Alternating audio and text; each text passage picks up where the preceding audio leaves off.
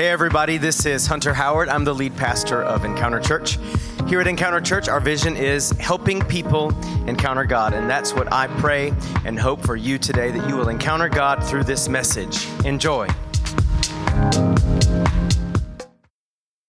come on, tell me, people.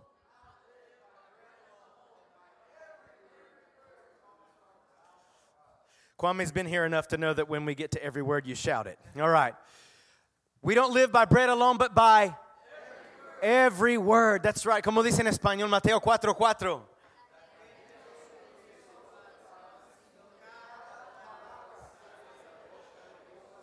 That's right.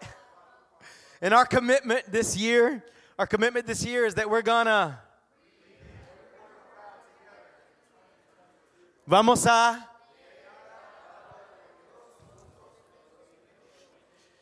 And, th- and this year we're all becoming super bilingual as well, right? At least in the Bible. Anybody enjoying reading through every word of God? Yeah, I am. I love it. I'm already thinking about how we're going to do it next year. Who thinks we ought to read every word this year and then we also ought to read every word next year? Yeah, it's a, it's a good thing to read every word. And um, you know, of course, if you, most of you are following probably digitally, but if you need the printout of August plan, it should be out there at the information station. But today, I have a question. Don't be embarrassed. But have you ever ran out of gas?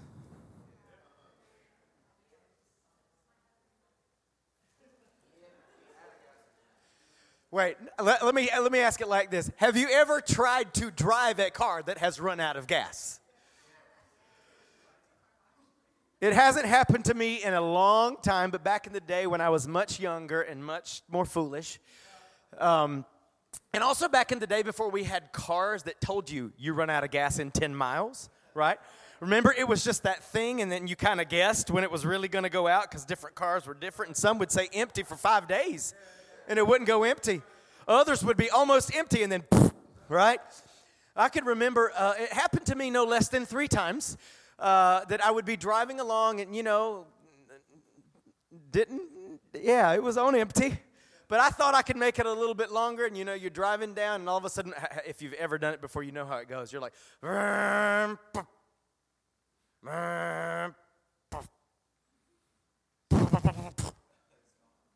and then it's gone. And it doesn't matter, you can. And eventually it just goes, right? Y'all can tell I've had this happen to me a few times, right? No less than three times. Okay, maybe more. Um, and it doesn't matter how much you try to prime it and pump the gas and do it, it's not gonna, if it doesn't have any gas, it's not gonna drive. Why is everybody looking at me like I'm the only one that that's ever happened to? Has that happened to any of y'all? Okay. So, the last few weeks we've been talking about living on mission, right? Right? Good, okay. And we're going to continue to develop this principle, this perspective of living on mission more today. First, a quick review. Come on, somebody. We don't do missions, we. We don't do outreaches, we. We don't go fishing. We are we are fishers, right? It's more than just something we do, it's who we are. It's not just things that we try to get done, but it's the way we live our life. We live on mission. Let's let's review Matthew 10 just verses 7 and 8. Come on, if you've been with us, you know what we're about to do. And and and and and and as you go, preach, saying, The kingdom of heaven is at hand. Heal the sick, raise the dead, cleanse the lepers, cast out demons. Freely you have received, freely, Give. freely, freely. As you go, freely. Come on this side, say, As you go. As you go. This side, say, Freely give.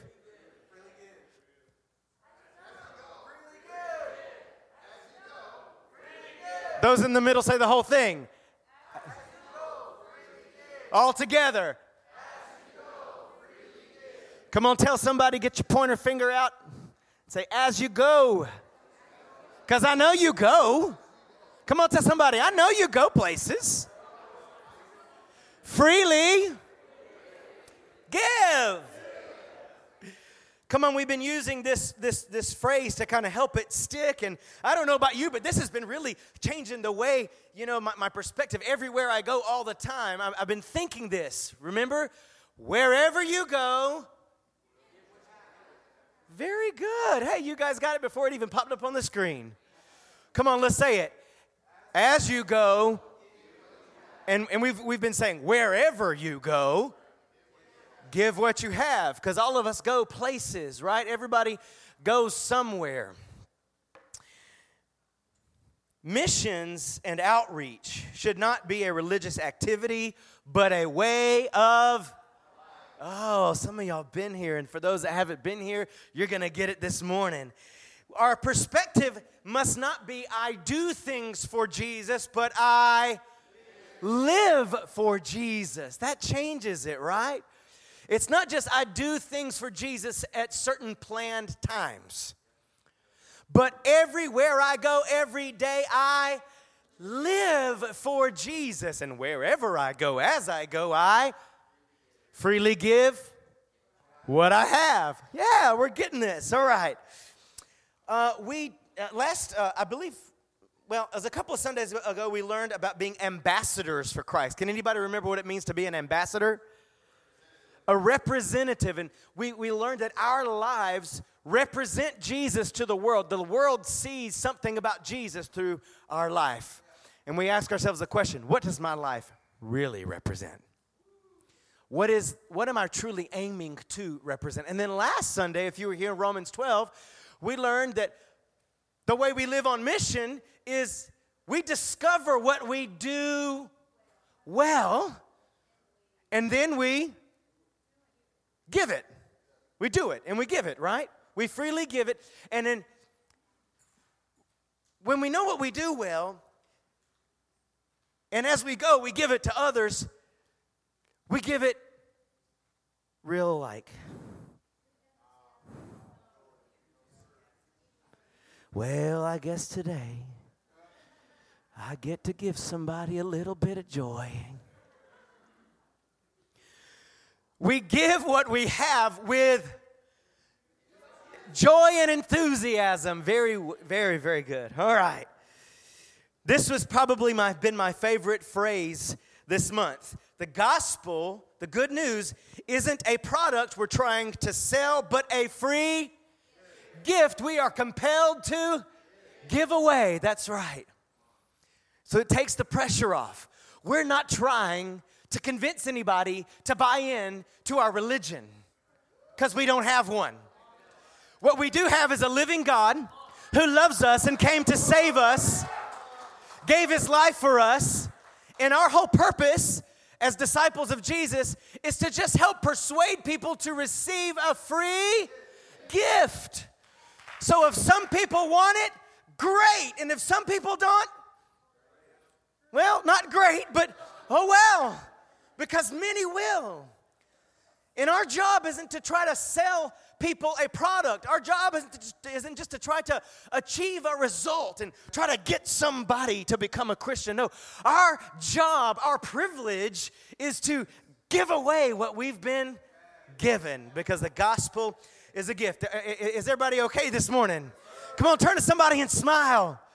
Because today we're going to talk about Today we're going to talk about, come on, I want you to raise your fist and say, power. Come on, turn to somebody else and say, poder. Hey.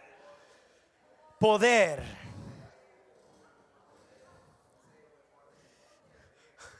Po. There. Like over there. There. Just make it go, right? So, po. There poder, power. Today we're going to talk about the power to live on mission. Because I don't know about you, but I need some help. Does anybody need some help? when I look at the mission at hand, when I see what Jesus has called us and privileged us to do, I realize I can't do it in my own strength. But we need some poder, right? We need some power. So today's message is the power to live on mission. Come on. If we want a car that drives, we got to make sure it has some some gas. Very good. So for that today, we're going to go to Acts chapter 1 and 2. Let me just give you a little bit of context before we read out of Acts, uh, Acts chapter 1. You know, Jesus had spent several years with, uh, you know, a lot of people were following him around, his disciples. He had personally discipled 12 men that he had chosen to, to designate as his main representatives to really get this movement started of, of saving the world, right? And and he, they had seen him do miracles and raise the dead and cleanse the lepers. They had seen him, you know, raise crippled people up. They had seen him open the eyes of the blind. They had heard all his teaching about the kingdom of God. And he had told them that he was going to go to the cross. And he told them before because they got sad when he said he was going to die and that he was going to go back to the Father. Right? Do, are, do we remember?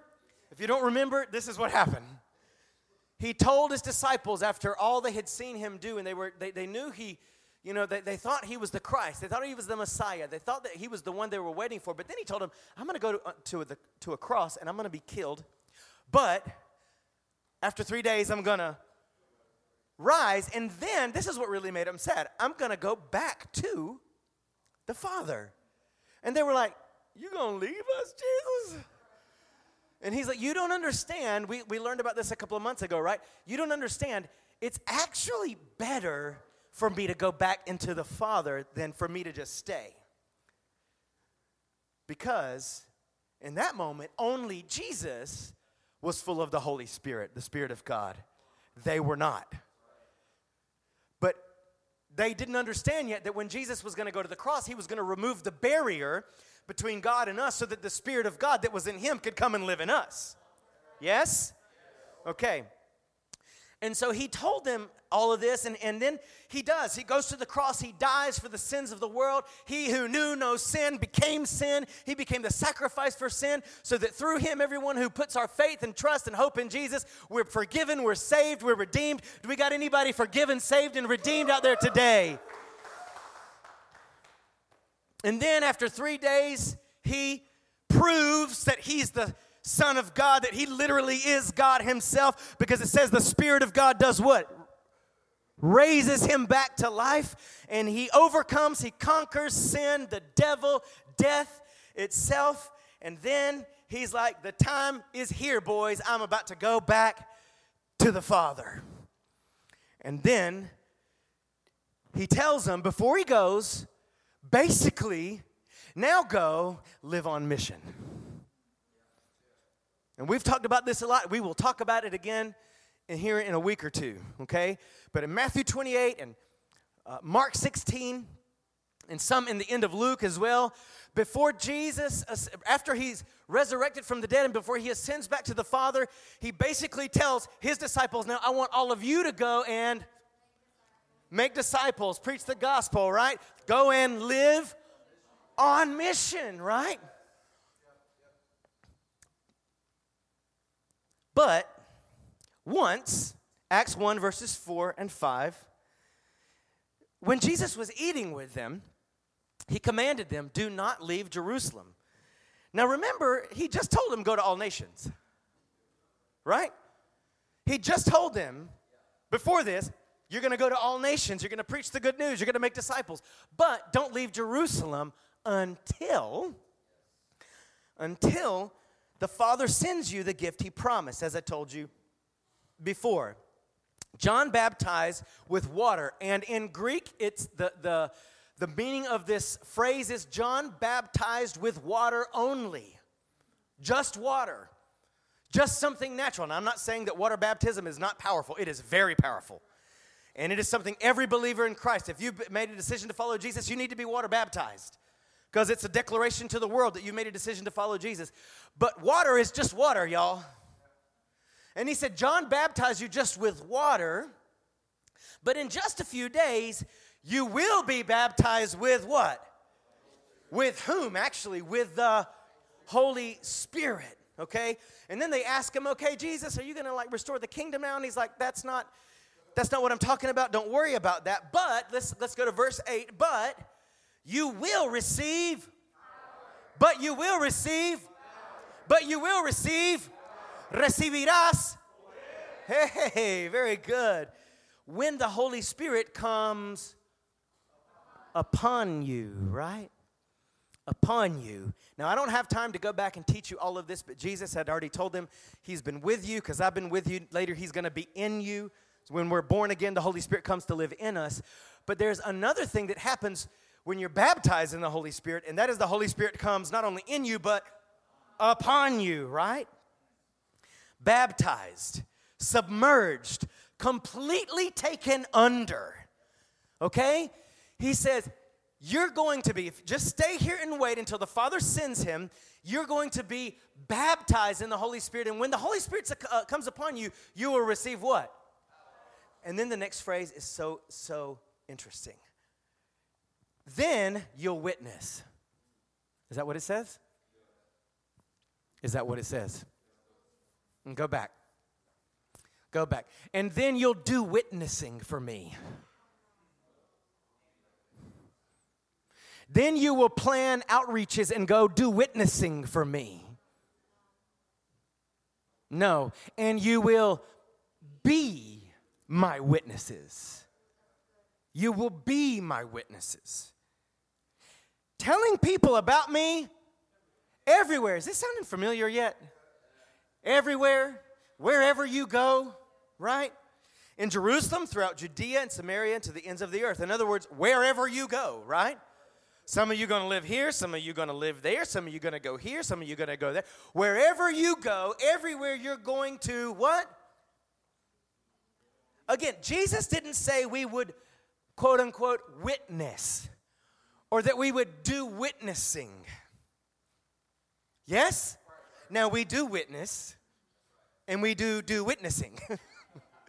we do actively witness to people. But it's way more, or I could say it's first a matter of identity before it is a matter of activity. Witnessing is first a matter of identity before it can really be a matter of our activity.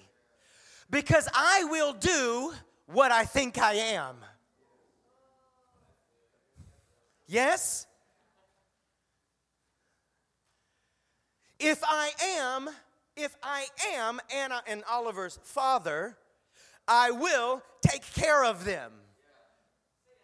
I'm not just gonna do do I'm gonna do childcare for these kids because I should. No, I am their daddy, so I take care of them.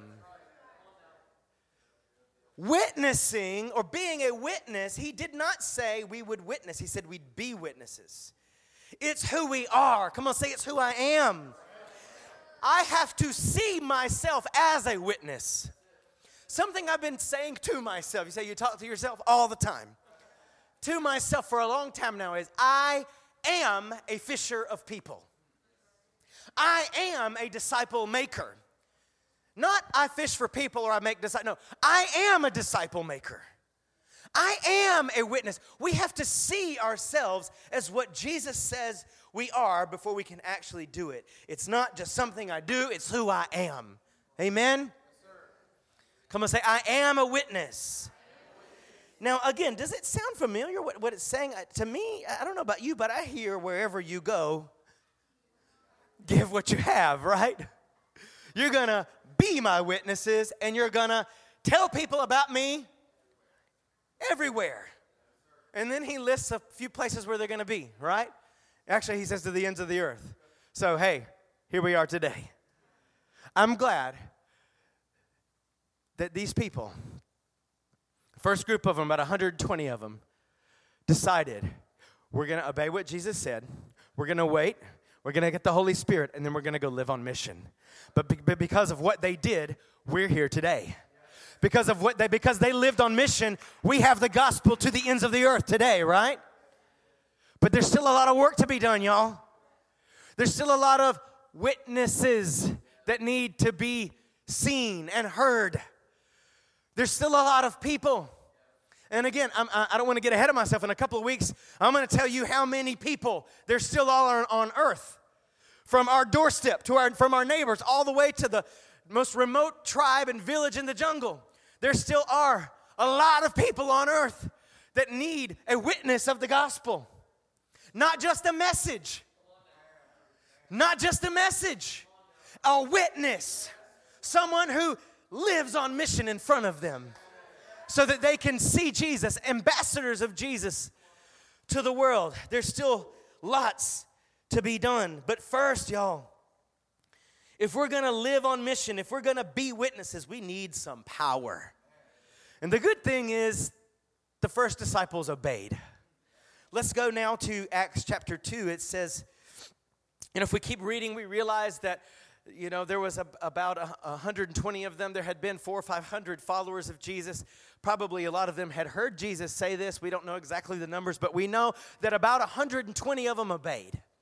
And they stayed in jerusalem and they actually stayed together. They, they just stuck together until okay? And it says in acts chapter 2 um, we're going to just kind of i don't have time to read the entire chapter. I encourage you to do it. But it says on the day of Pentecost, all the believers were meeting together in one place. Suddenly, there was a sound from heaven like the roaring of a mighty windstorm, and it filled the house where they were sitting. Then, what looked like flames or tongues of fire appeared and settled on each of them. And who? The 12 apostles. The ones who had followed Jesus the longest the ones who were extra holy, the ones who had no doubts, only the ones who had no doubts. No. It says everyone present. Now, you had to be present.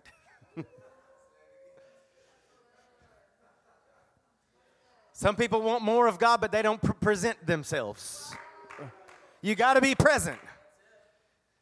Why do we even come to church all together? Because we're just obeying what Jesus told us to do. We got to be present. We got to show up together, right? It didn't happen to individuals, it happened to a gathered group together. Everyone present.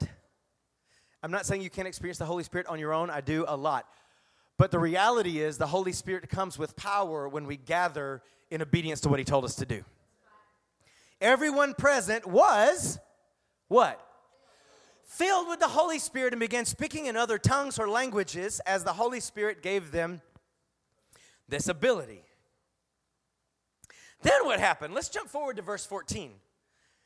Then Peter stepped forward, the 11 other apostles, and shouted to the crowd, Listen carefully, all of you fellow Jews and residents of Jerusalem, make no mistake about this, all right? So they had waited they had obeyed Jesus. The Holy Spirit had come. Now they're all filled with the Holy Spirit. And now Peter steps up. And what does he start doing? Witnessing. Right? He starts witnessing because now he's got power and now he is a witness. So now he has the power to witness, right? The power to share it, the power to proclaim it to everyone he steps forward. Let's actually just, uh, I'm not going to read Peter's whole sermon. Let's just go to verse 36. So let everyone in Israel know for certain that God has made this Jesus, whom you crucified, to be both Lord and Messiah. Peter's words pierced their hearts. Some people that already knew about Jesus, that had already seen Jesus, that had already heard about Jesus, but their hearts had not yet been cut. But now Peter's words are piercing their hearts. And they said to him and the other apostles, Brothers, what should we do?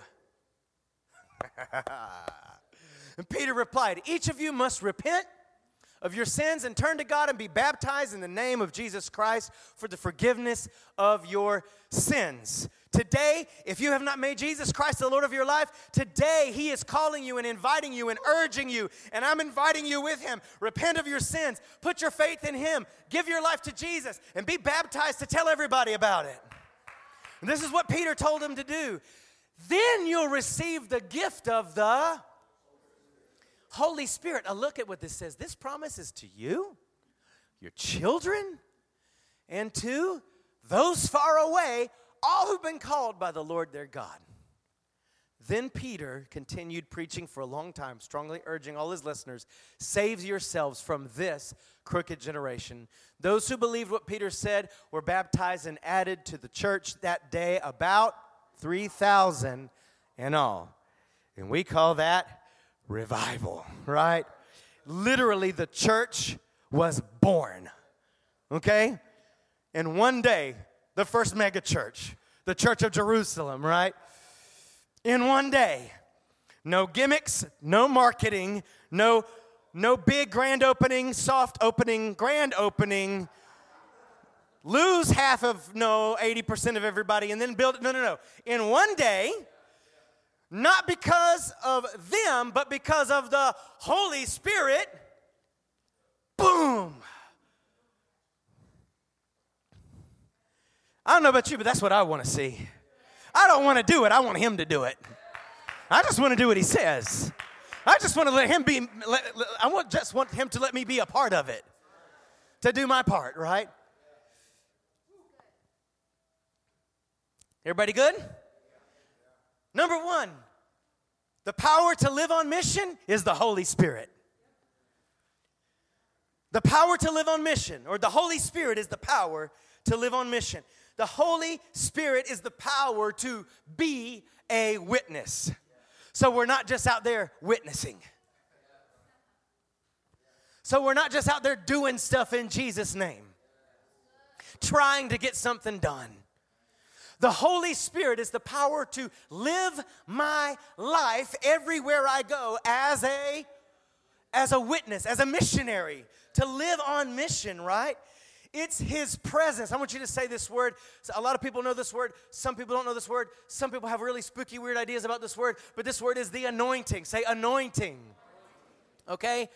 I don't have time to teach you entire teaching on anointing. We've done that before. We'll do it again. But the anointing is basically God's tangible presence and power upon us. Okay? It's the anointing of the Holy Spirit that sets us apart. You know, like the anointing oil in the Old Testament, they pour it on a king to set him apart and make him the the king, now as disciples of Jesus, the anointing of the Holy Spirit comes upon us to set us apart and make us his witnesses. That's right to make us his witnesses, to make us his ambassadors, to make us his representatives. Anybody getting encouraged yet? Come on, say the Holy Spirit is the power. Now, you guys, last night I wasn't even planning to say this, but I came in here as usual I typically come in here every Saturday night really late and just pray and just spend some time in the presence of Jesus. And I really thought, you know what, I'm going to go do a, you know, just have a quick one tonight. I'm just going to go. I'm going to just kind of rapidly pray through the chairs and just kind of get her done and make sure everything's ready to go and go home and go to bed because I'm tired. And I got in here and I, this just started coming up out of me. It started bubbling up out of me. I prayed, Lord, I want Encounter Church to be real charismatics. Why y'all looking at me like that? Some, some, some just looked at me like a, what do they say? Like a cow staring at a new gate.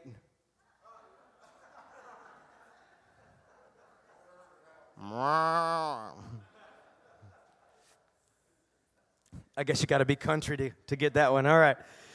I grew up in the South, South, South. Okay. And when you do put up a new gate, cows will sit, stand there and stare at it. They will. They do. It's really weird. Okay. Some of y'all just looked at me like that, though. But this came up out of me. And I was just praying in tongues. I was praying in the Holy Spirit, and it just bubbled up out of me. I want to be a real Pentecostal, not just in name Not just, oh, I'm a tongue talker. I want to be a real Pentecostal because on Pentecost, them people got power to be witnesses. I want to be a real charismatic, not just in name, just I believe in the gifts of the Spirit. I want to be full of the power and the gifts and the anointing of the Holy Spirit that everywhere I go, people can feel it. And people want to know about Jesus because of what they can feel and sense on my life. Does anybody else want to be like that? I don't want to encounter church to just be known as one of those charismatic churches. We are charismatic people. I want to be the real deal. How about you? I don't want to just be a tongue talker. I want to use my tongue to preach the gospel. God got a hold of their tongues on the day of Pentecost, not only to give them their prayer language, which is good, powerful, important. Some of you will receive it today because we're going to pray for everybody at the end to be baptized in the Holy Spirit. But God wants to do more than just get a hold of your tongue so you can pray in tongues. That's just a symbol of what He wants to do, that He wants to take over your tongue so He can use you to speak His word.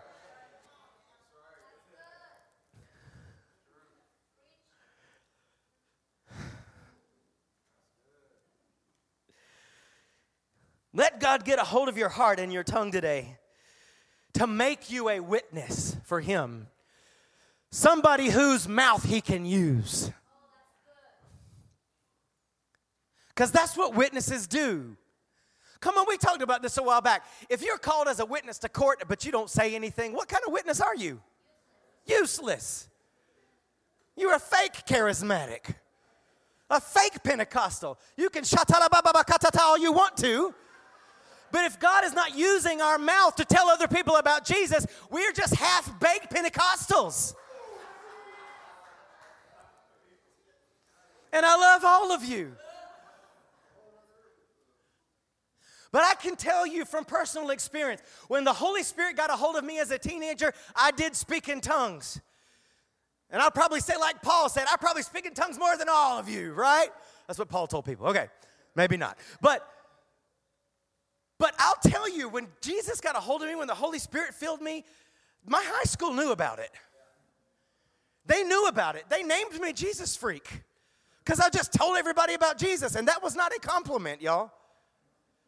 I know there was a cool song back in the 90s, Jesus Freak, but to be called a Jesus Freak back then was not a compliment. It meant that you were radical, it meant that you were something else, right? Got a lot of cows staring at a new gate at me right now. I need to come up with a better anecdote. What else do people stare at when they don't? like a deer in the headlights. There you go. We got those around here. Okay. So you grew up in Atlanta, you ain't seen many cows. All right.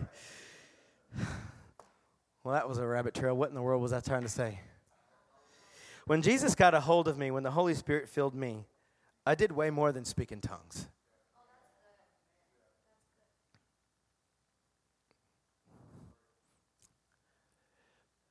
Peter spoke in tongues, but then he spoke, and 3,000 people got saved.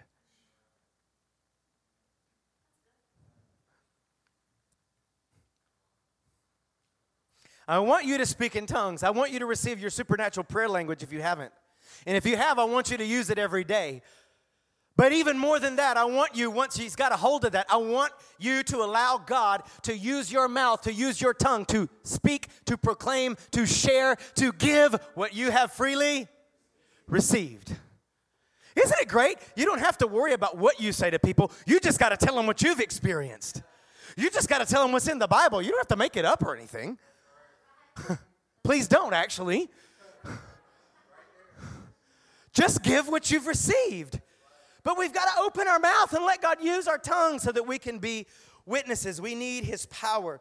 You know, this week as I was thinking about this, I felt the Holy Spirit just kind of show me what He's done in my life. And I want to just give you one sort of sentence that, that came to me. The Holy Spirit reminds us of the mission and refreshes us for the mission.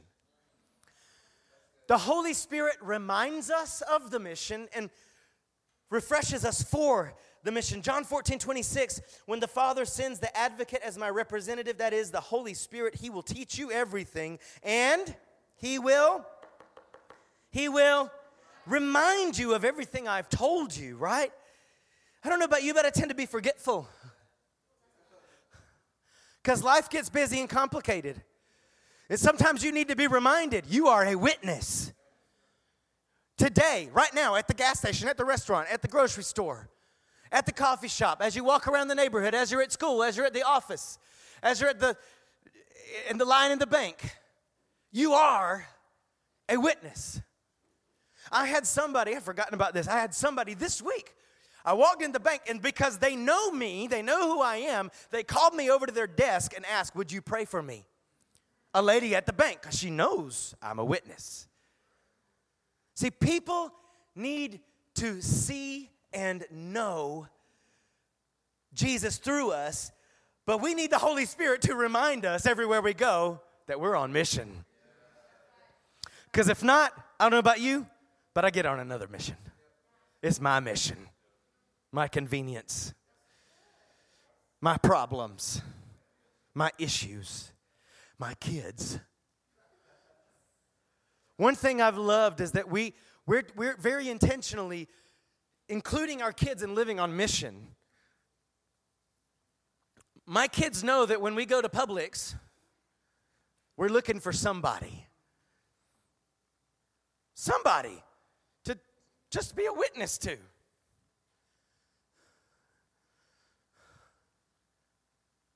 Sometimes it results very powerfully. My kids know it's, it's not weird for them, for sometimes they're with Liz, they're with mom at the park, that they would pray for somebody in need at the park. Because just we just do that. That's the way we live our life. We live on mission. But sometimes there's a lot going on and we need to be reminded. Aren't you glad that the Holy Spirit is a reminder? He's the best reminder, right? He's way better than a notification on your phone. When we need reminding, he goes, hey.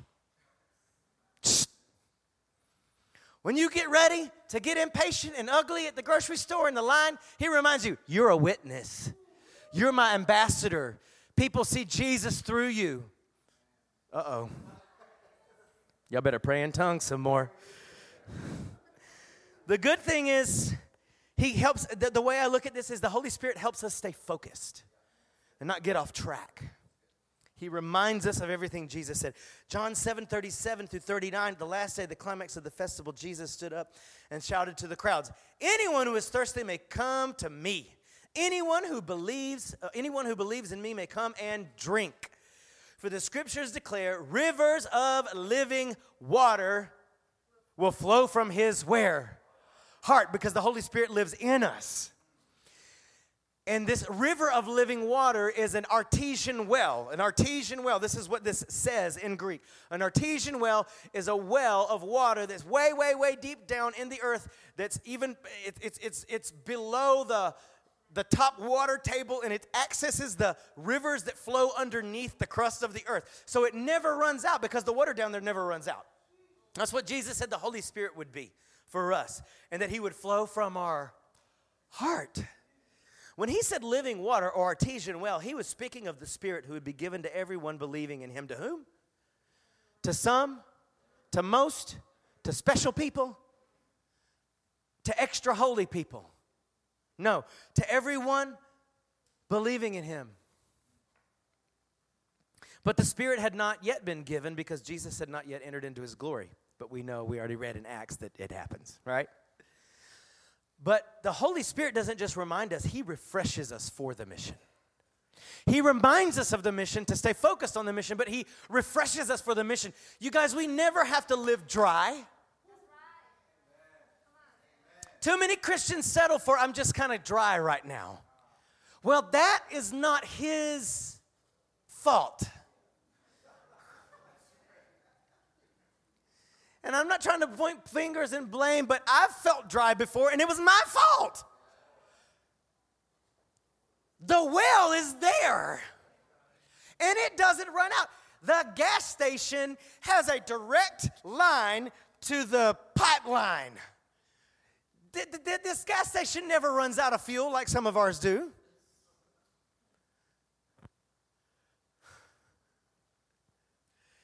We can live refreshed. It's a never ending river of refreshing. And that's what He wants for you. Yes? Come on, say, Holy Spirit, remind me and refresh me for the mission. So, if the Holy Spirit, you know, if the Holy Spirit is the power to live on mission, He refreshes us and reminds us and makes us effective and supernatural, then we ought to be filled with the Holy Spirit. Simple as that. Number one, the Holy Spirit is the power to live on mission. Number two, be filled with the Holy Spirit. Be filled.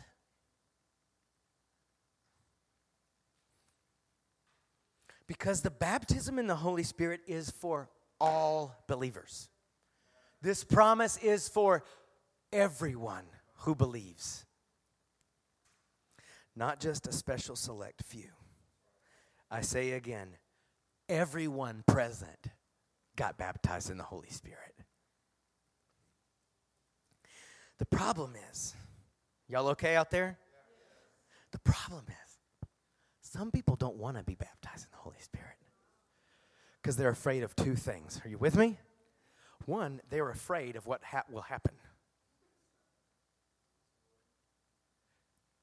They've seen other people be touched by the Holy Spirit and they're afraid of what will happen. They're afraid of speaking in tongues. I promise it doesn't hurt. They were afraid of, they may have seen people filled with the Holy Spirit fall out under the power of God, or they're afraid of, I promise it doesn't hurt. But what people are more afraid of isn't that. They're afraid it'll change them. They're afraid it's going to turn them into some kind of Jesus freak. I'll just say this to that. If you would like to try to witness, to be a witness to people without being baptized in the Holy Spirit, good luck. Good luck. I'm going to go with the power. I'm going to go to the power source. I'm going to stick where the power's at because I want to be a supernatural witness. So today I want to say this if you've never been baptized in the Holy Spirit, today is your day. If you've hesitated, if you've never heard about this, today is your day. If you've heard about it and hesitated or resisted, today could be your day. Stop being afraid of what will happen to you. I promise it's the most wonderful thing that could ever happen to you.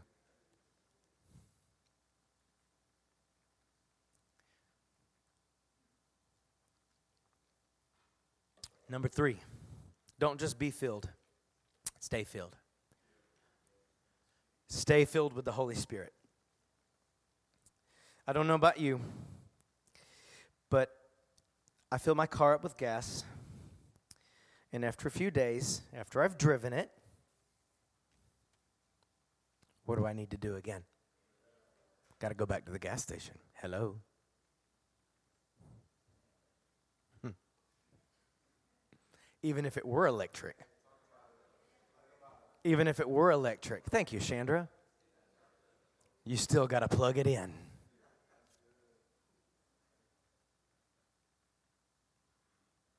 All y'all hit people out there with your plug in cars.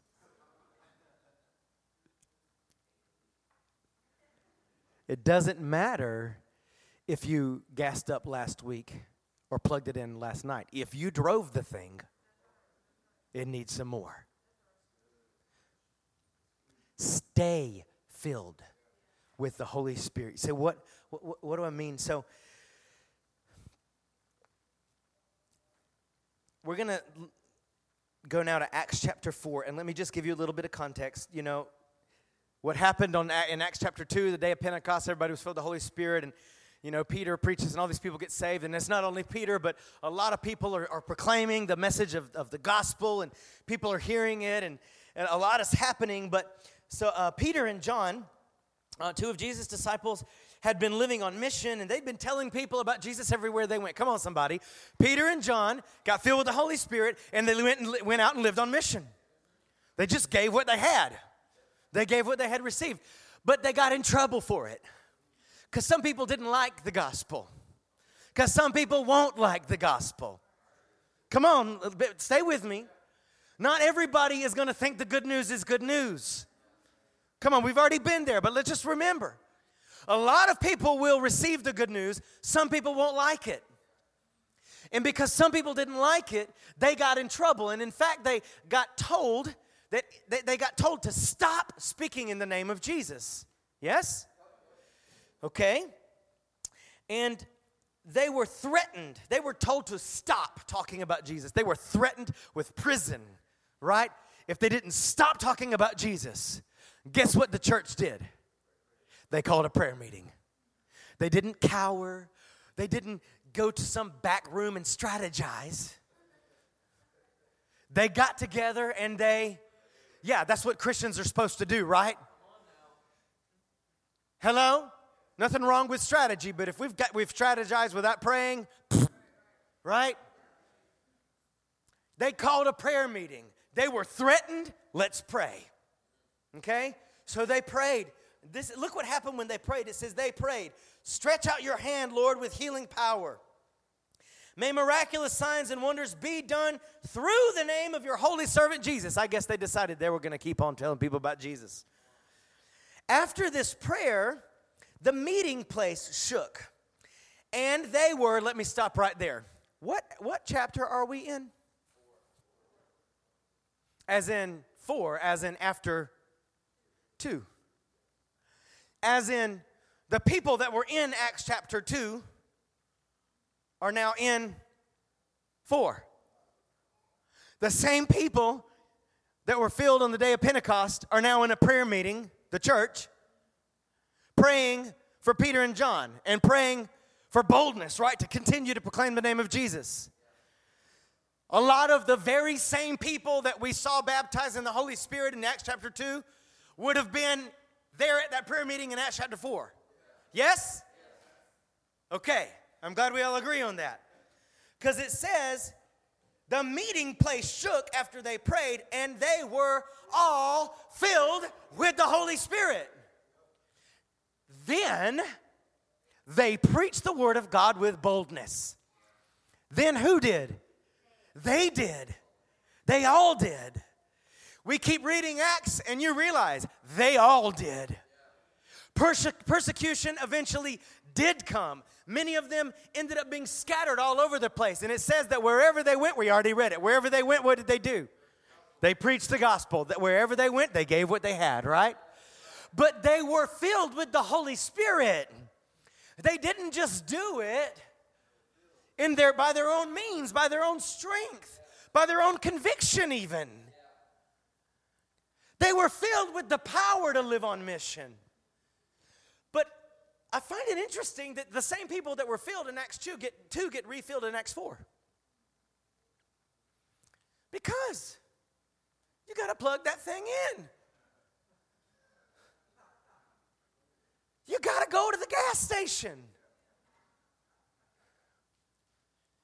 The baptism in the Holy Spirit. Listen, I'm, I'm, I'm literally almost done. We're about to worship, we're about to press in, we're about to pray for everybody who wants it. But you're all present, so you're all candidates. The baptism in the Holy Spirit, yes, it is a it is a one-time experience that ought to lead to many, many, many, many more experiences with being filled with the Holy Spirit. First, you gotta get it to keep on getting it. Hello? First, you have to be baptized with the Holy Spirit. But then, as you, like when you use a car, you got to go back to the gas station. As you, quote unquote, use the anointing, use the power, allow God to use you as a witness.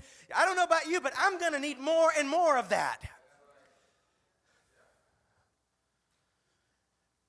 My initial baptism in the Holy Spirit was powerful, but since then, since then I've had even more powerful experiences with the Holy Spirit than my initial one. It's like the more he gets a hold of me, the more powerful it gets. We ought to be filled, but then we ought to be refilled and refilled. Ephesians 5:18 last scripture says, "Don't be drunk with wine." By the way, good idea. Drinking and getting drunk, bad idea. Don't be drunk with wine because that'll ruin your life. Instead, instead of being dumb and doing dumb things, instead of indulging in things that just make you feel happy physically, because that can end up messing, up, messing you up. I got a lot of deer staring at headlights again. Come on, y'all. What we're about to read, it almost seems like, why did they even put that in the same scripture? So, what does that have to do with the Holy Spirit? Everything. Instead of looking for your pleasure and satisfaction and refreshing in things that really don't do it and things that actually could end up messing you up, instead, be filled with the Holy Spirit. He will refresh you. He'll keep refreshing you. Listen, that one bottle of wine might be good, but it, it runs out. this is an artesian well that never runs out.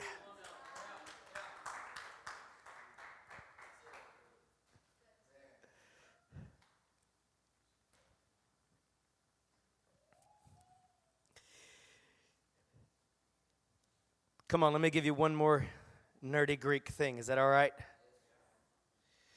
Don't be drunk with wine because that'll ruin your life. Instead, who remembers middle school language arts? Nobody. One person. One. All right. You're in it right now. Okay. You're suffering through it right now.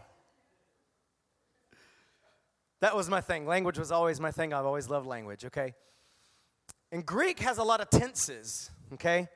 So when you read the Bible, remember the New Testament was first written in Greek. So it's good to sometimes take a look at, at, at, what the phrases actually mean in the original language and the tenses. When it says, if we could go back to that scripture, you guys, don't be drunk with wine, but instead be filled, is in, ready? Present continuous tense. You know what present continuous means? Something that's now and forever. Something that is happening right now and continues happening and happening and happening and happening. Present continuous or present progressive tense. Okay? Literally, if we were to read it in English, like it says it in Greek, it would say, be being filled. Be being I know that sounds redundant because it is. Hello? We need to redundantly, repetitively, progressively, continuously be filled and refilled and refilled and refilled with the Holy Spirit. And if you've never been baptized in the Holy Spirit, you can be baptized in the Holy Spirit today if you're a believer. And if you're not a believer, you can become a believer. And if you are a believer and you have been baptized in the Holy Spirit, today I encourage you and I urge you and I prod you be filled again. Because you're going to need it to be a witness this week. The world needs, our city needs spirit filled, anointed witnesses for Jesus. Most people living in our community have at least heard, heard some semblance of the gospel, but most have never seen a Holy Ghost anointed, power filled witness of Jesus. Someone who is not ashamed of the gospel. Someone who doesn't just speak in tongues, but uses their tongue to speak to them. Someone who's not scared or afraid, or actually, let me rephrase that scared and afraid, but does it anyway.